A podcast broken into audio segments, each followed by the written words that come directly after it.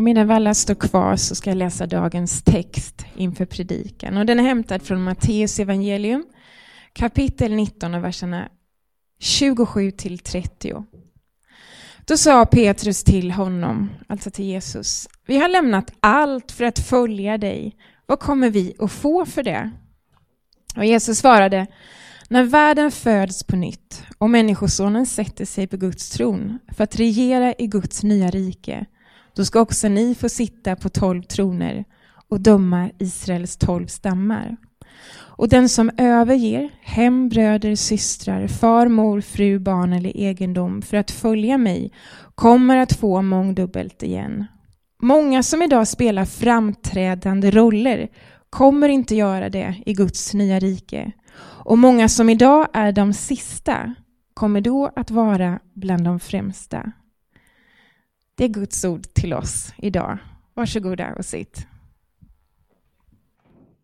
Tack. En romersk adelsman dog. Han lämnade enorma skulder efter sig.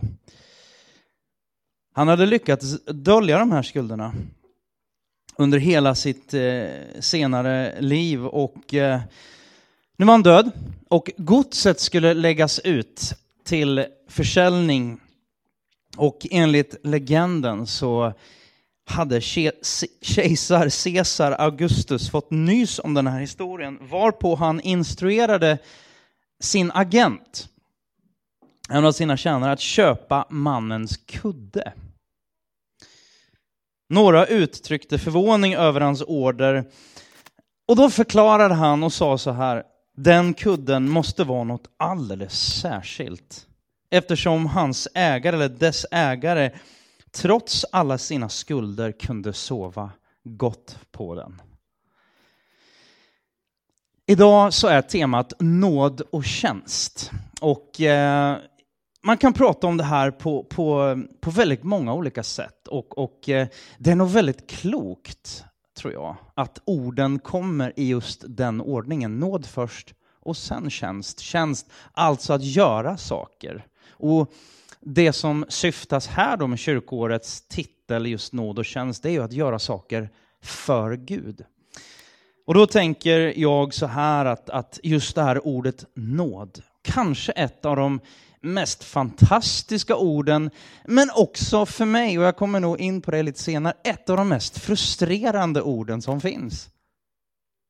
För jag kan inte kontrollera det. Jag kan inte göra mig förtjänt av nåd, för då per definition så är det ju inte längre nåd. Och man kan prata om det här på väldigt många olika sätt, och jag ska prata om det utifrån eh, två andra ord. Rätt investering.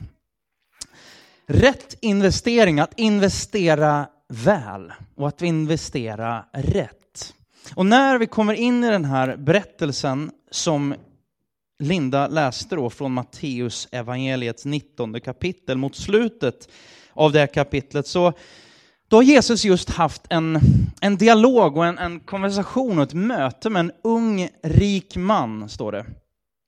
Och eh, den här unga rike mannen då, han var, han var en sökare, han sökte upp Jesus och han ville ha svar på sina frågor.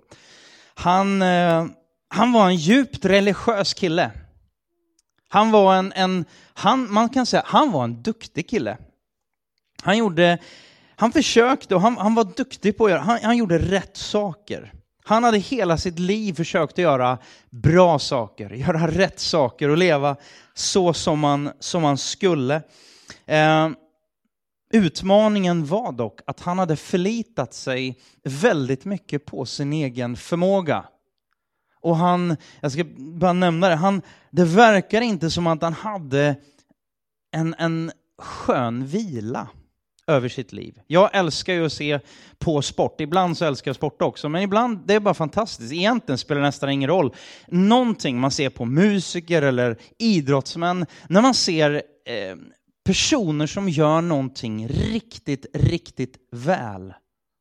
När de är så fantastiskt duktiga, till exempel löpare. Våra etiopiska vänner, eh, Haile Gebrselassie eller de här som, som, som springer en maraton och, och medel, liksom, hastigheten är högre än vad jag klarar att hålla på 100 meter ungefär. ungefär den. Det är vackert och någon som ser ut att hur i hela friden går det till? Men han vilar. Han lyckas leva med någon slags, eller springa i hans fall då, med någon slags vila. Jag vet inte om ni kommer ihåg hur ni kände er. Jag kan förnimma i alla fall. När jag började lära mig köra bil, så här, tio i två, knogarna är helt kritvita och man sitter och, liksom, just det, vilken av pedalerna ska jag trycka ner nu och timing och, och dragläge, kära vänner, dragläge. Ja, det var inte lätt. Speciellt inte uppförsbacke. Men efter ett tag så börjar det där sitta och man börjar kunna vila. En del av oss beter oss lite som den här nybörjarföraren fast vi fortsätter så i tron. Istället för att bara låta tron få vila och Guds nåd få vara över oss. Och nu kommer den här mannen, den här unga rike mannen till Jesus. Och han, han är väldigt, han verkar ganska spänd. Men han vill ha svar på tal, han vill ha svar på den här frågan. Egentligen kanske en av de största frågorna. Och på något sätt en fråga som jag tror att vi alla ställer oss på ett eller annat sätt. Har jag har jag evigt liv? Får jag, är jag godkänd?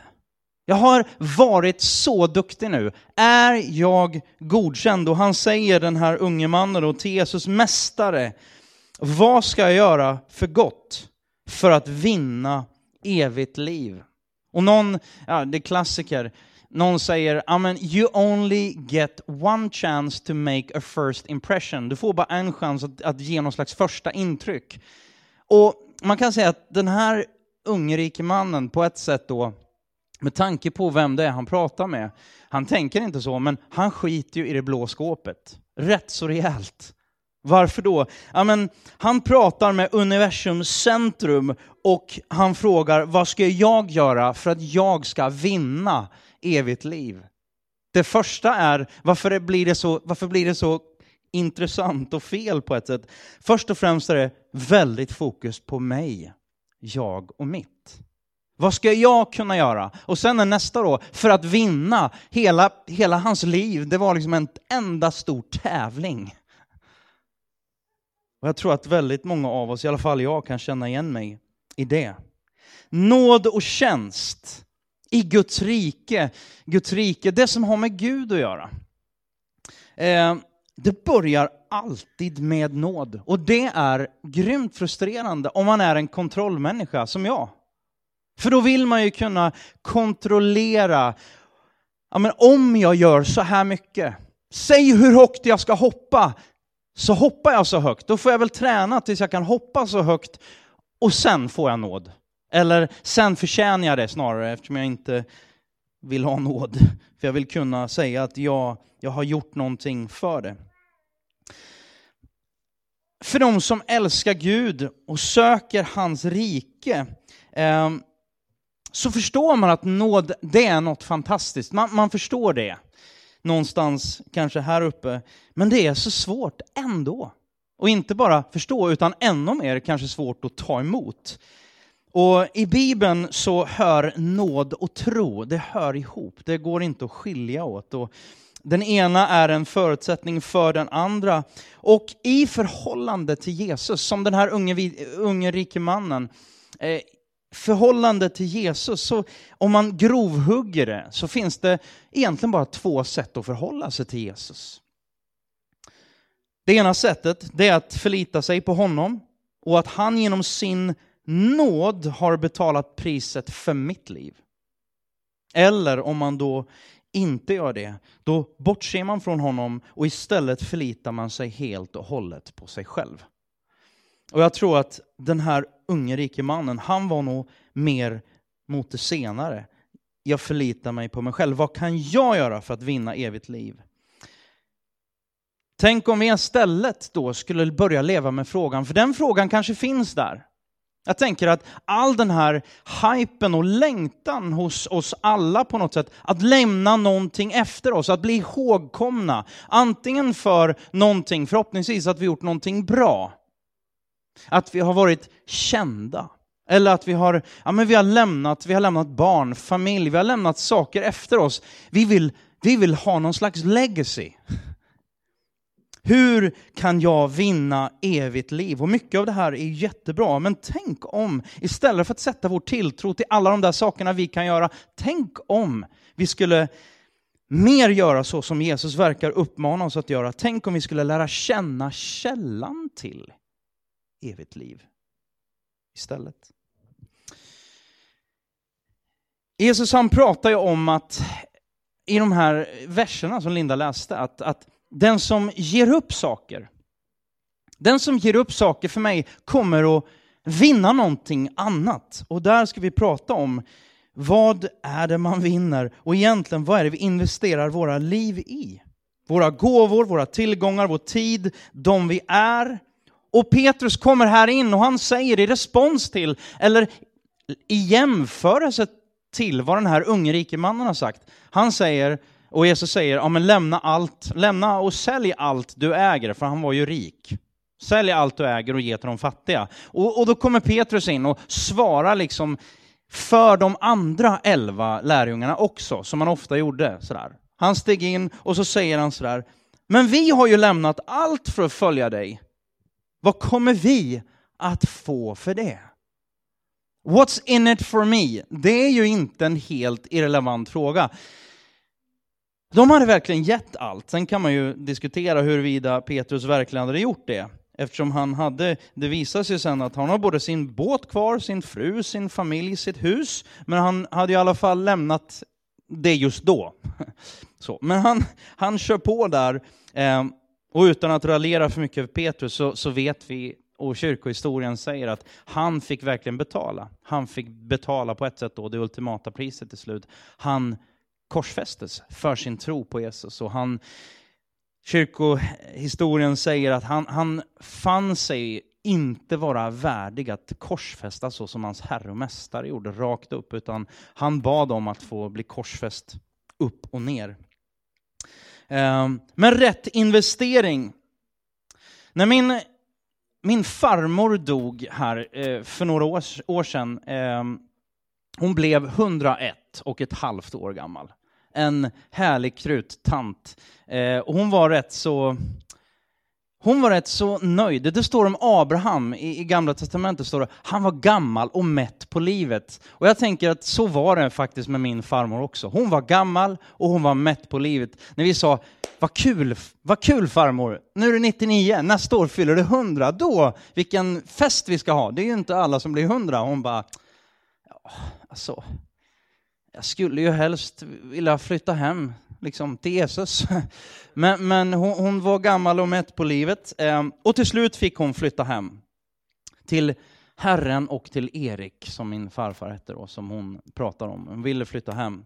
Och eh, när min pappa då tillsammans med sina syskon gick igenom det här, ja men hennes grejer som var kvar, både hennes och, och eh, farfars då, så behöll de en del saker. En hel del saker gav de till second hand. Men de insåg också att det är en hel del saker som bara, det bara måste slängas bort. Och jag tänker så här, vad är det vi spenderar all vår tid för? Och det vi investerar i, är det saker som at the end of the day kommer kunna skapa någonting värt att ha kvar? Vad investerar vi, vi i? Vad investerar vi vår tid i? Har det lite eller inget värde alls? Eller, och vem, enligt vem har saker och ting värde? Utifrån ett evigt perspektiv har saker och ting vilket värde? Eh, goda investeringar då, det är i alla fall jag intresserad av. Galaterbrevet 6 och 9, det står så här, låt inte tröttna, låt oss inte tröttna på att göra gott, för när tiden är inne får vi skörda om vi inte ger upp. jag tror så här att mycket av investeringarna, i alla fall som, som generellt kan man ju säga, mycket av investeringarna vi gör, det kräver en god rytm. Du som är del och, och vill vara en del av livet här i United, i, i församlingen, välkommen på våra, ja, vi kallar dem just nu, kallar dem för teamsamlingar, som är tio över tre. Eh, då samlas vi en halvtimme och så pratar vi om olika saker, eh, olika teman. Och just nu så pratar vi mycket om rytm. Att få in en god rytm i livet och så tar vi lite tid och diskuterar, samtalar och så har vi en tid av bön tillsammans. Så välkommen till dem. Men just det här med rytm, jag tänker att det är saker som är återkommande. Mycket av det vi gör, det tänker vi inte på, vi bara gör det för att det har blivit en del av en, rytm, en del av våra liv, en god vana. Jag tänker till exempel att, ja men vi, vi tar det här med pension att samla ihop till en god pension.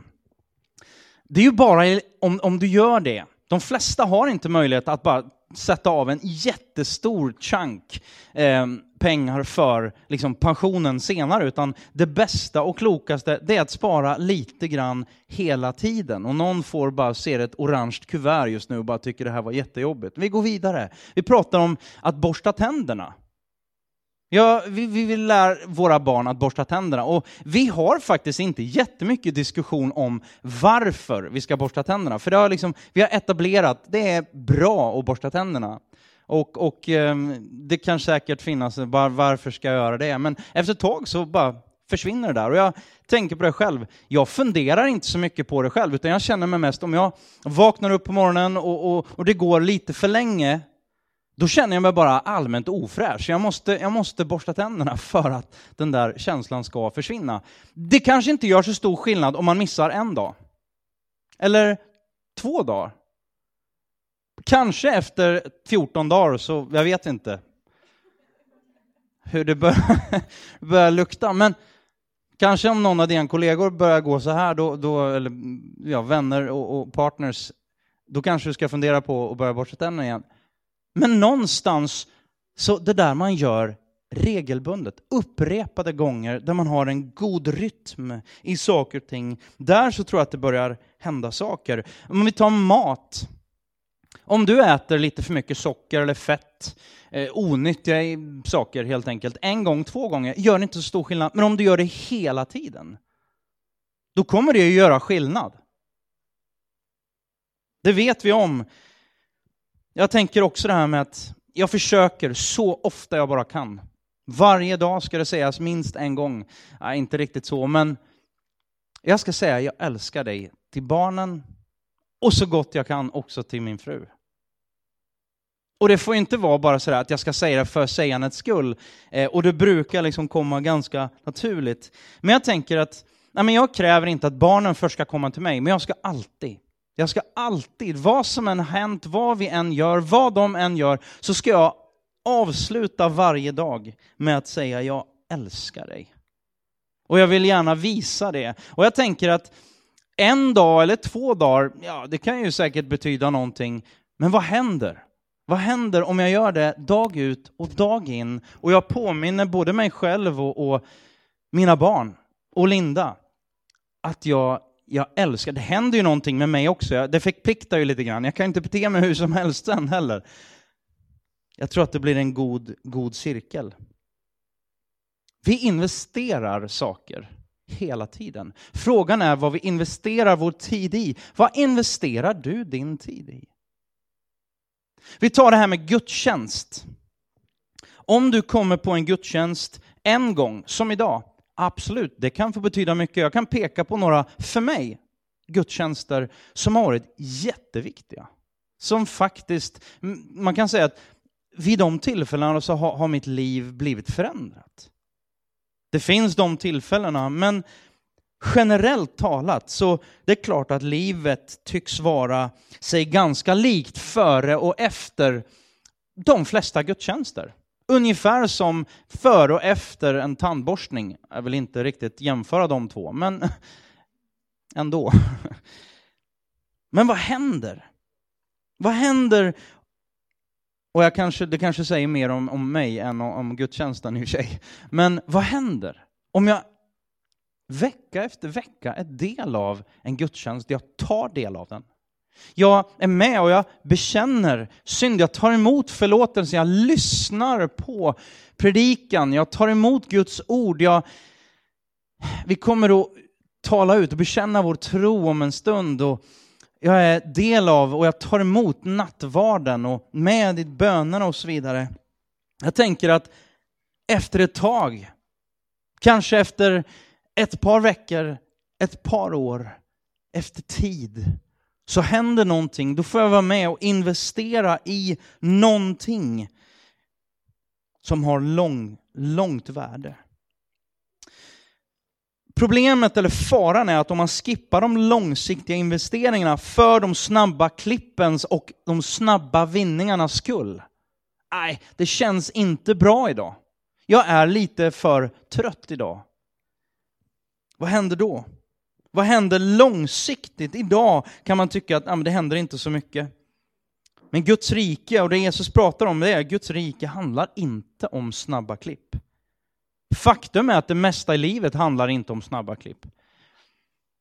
Jag kommer ju att tänka på då Ingmar Stenmark. Han fick frågan, och, och det gick ju väldigt bra. Han slog igenom som 18-åring. Och hela Sverige eh, har jag fått, jag var bara ett år då, men han, det sägs att hela Sverige liksom stod helt stilla när han åkte.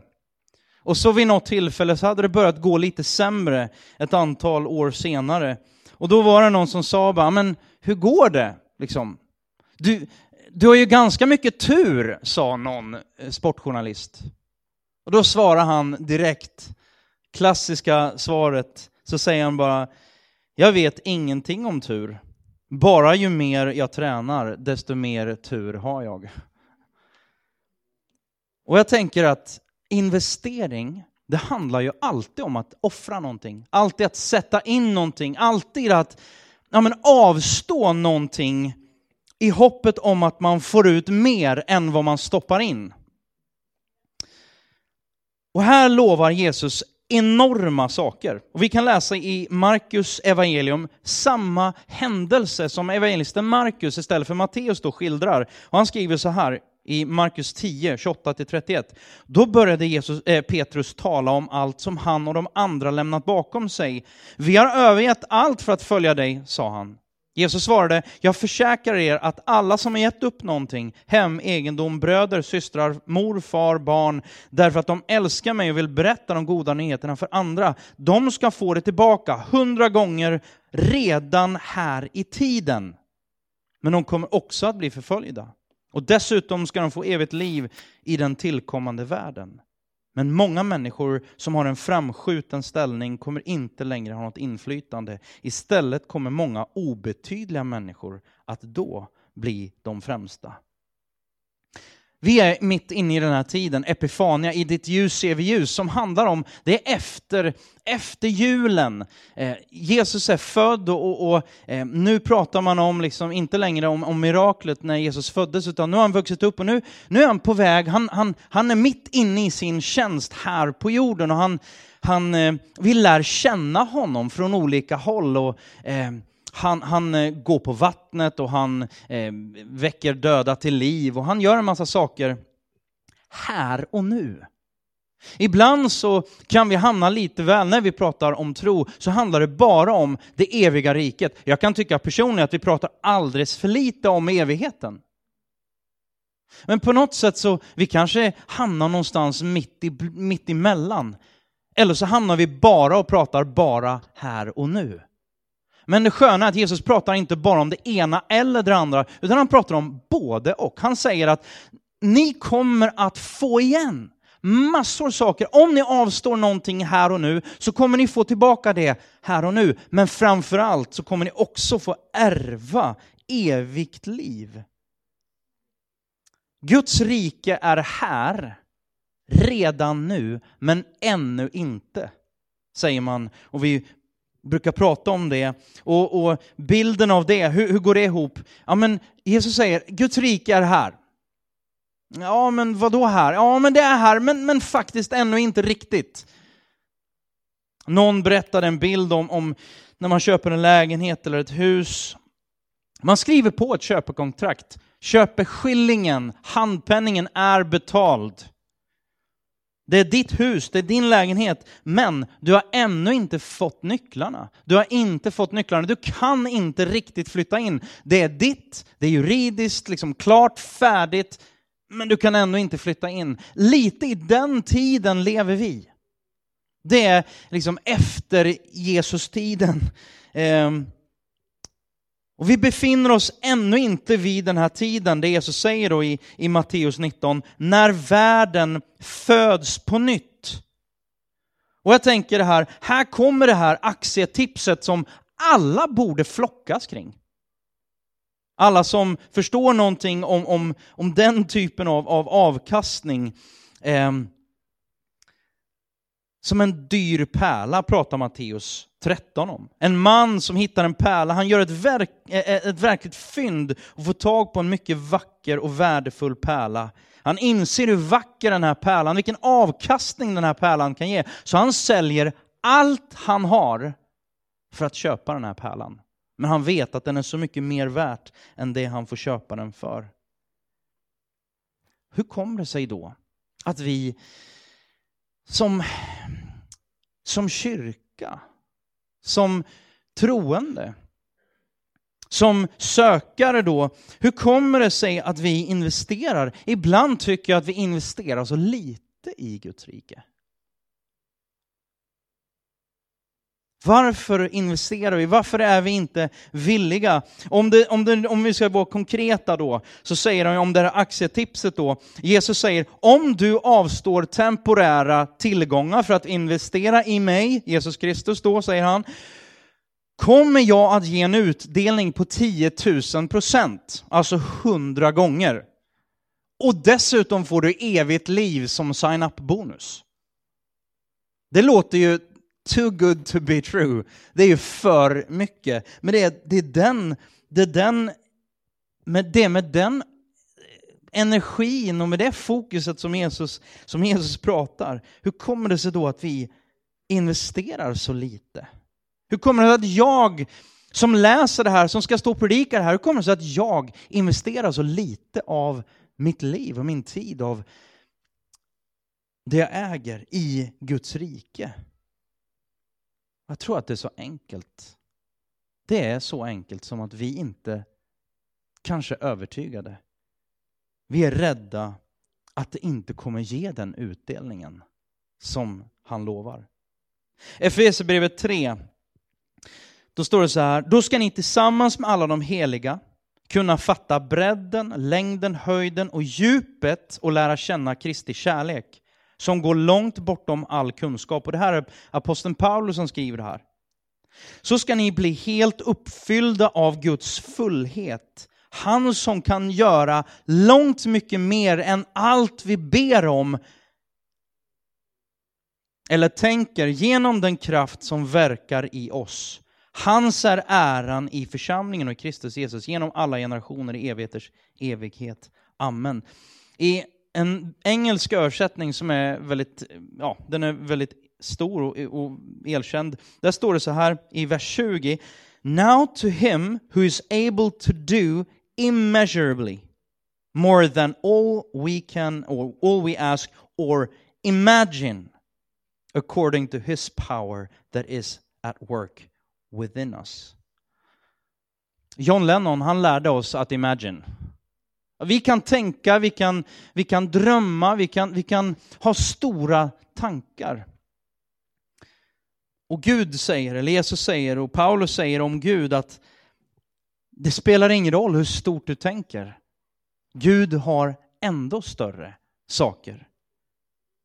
Gud, han kan göra ännu mer.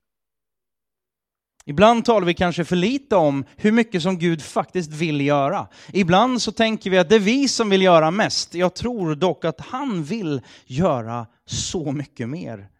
När vi ser på allt elände, all orättvisa, önskar inte vi att vi kunde göra mer. Sanningen är att med honom och med hans kraft så säger han nog tillsammans med mig så kan vi göra mer. En av anledningarna till att vi inte ber det här, eller att vi inte tänker, att vi inte drömmer, det är kanske för att vi inte riktigt vågar. Tänk om vi kommer bli besvikna. Tänk om det inte blir riktigt så. Jag tänker att jag måste pröva det här. Nej. Du kanske tänker att du redan har prövat. Och jag satt och tänkte på det här innan när jag, när jag, när jag förberedde mig. Så kanske är det någon som sitter här och känner att jag har blivit orättvist behandlad av Gud. För jag har minsann prövat, men det höll inte. Jag föll, jag slog, jag slog mig riktigt hårt. Och då fick jag för mig bara att kanske är en hälsning till någon av, någon av er. Att han älskar dig. Att Gud har aldrig behandlat dig orättvist. Han känner din smärta och säger till dig, släpp taget om den här smärtan. Våga släpp taget om det här, den här bitterheten och, och ge dig till honom. Och han ska vara med dig och bära din smärta. Kanske är någonting som vi alla behöver ha med oss. Han kommer aldrig att svika dig. Han kommer aldrig att svika mig. Det kanske är så som vår dotter som är åtta år säger någon gång ibland sådär när hon ber och frågar har du fått bönesvar? Och då tog hon den här bilden av, av trafikljuset att ibland säger Gud, då är det rött ljus, då får jag inte det som jag vill. Ibland så är det gult ljus och då säger Gud bara vänta. Och ibland så är det grönt ljus och då, då får jag bönesvar. Gud kommer aldrig vara skyldig någon någonting. Det finns så mycket jag skulle vilja fortsätta och, och, och, ta, men vi får lämna det till en annan gång. Men jag tänker så här som avslutning, kan komma upp. Att Petrus han var så intresserad av att få veta vad, vad får jag ut? Kommer jag få lön för mödan? Och, och, och Jesus svar är lika tydligt idag som det var till Petrus då. Du kommer få 30-falt, 60-falt, 100-falt igen. Och du kommer få evigt liv. När den tiden är inne. Vad kommer vi få för det? Våran rytm, det som vi, vi vet med oss och Gud talar till oss, Gud vittnar, Guds ande vittnar på vår insida. Någonstans så vet vi med oss, okej, okay, du kallar på mig. Det är dags att faktiskt säga nej till det här, till förmån för det här. Jag kan tänka mig att fler än jag sitter och brottas just nu och man vet med sig saker att, att det här, det kanske inte är problemet att det i sig är så, det är inte problem att äta lite onyttigt någon gång, men du hör och du vet att Gud säger till dig, det där är inte bra för dig i längden. Han kallar dig till sig, till gemenskap med sig själv. Dallas Willard, han säger så här, deras tänkande, och det är i respons till lärjungarna då, i den här texten, deras tänkande måste förändras innan de kunde förstå belöningen för att lämna allt och följa honom. Och därför tillä tillägger Jesus sin omvända formel, det här med att den som är störst, den ska vara minst och den som är först kommer hamna sist och vice versa.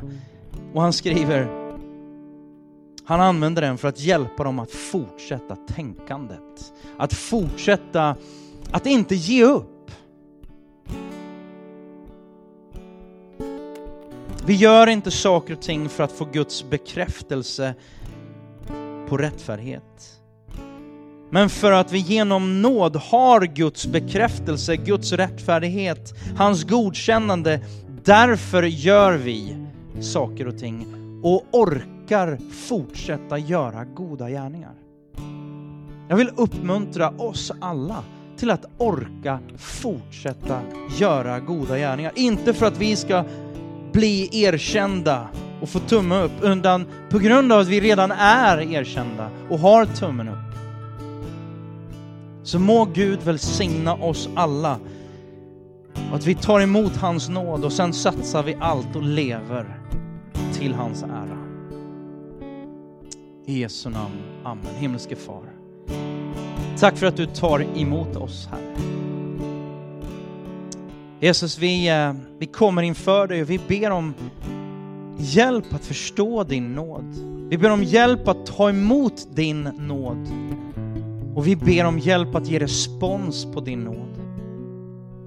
Herre, hjälp oss att investera vårt liv, vår tid, våra, vår, vår, våra pengar, vår, vårt allt. Hjälp oss att investera det i rätt saker, på rätt sätt, i rätt tid. Gud, och inte hålla allt för oss själva. Hjälp oss att inte vara så rädda. Rädda att du inte ska ge oss det. Ge, att det inte ska hålla, att det inte ska funka. Och Gud, för var och en av oss, Gud, där vi, har, där vi upplever att vi har kört på grund. Herre, sätt oss fria. Sätt oss fria, Gud, och hjälp oss att följa dig, att tjäna dig, att ge allting till, till och för dig och till och för vår nästa. I Jesu namn. Amen.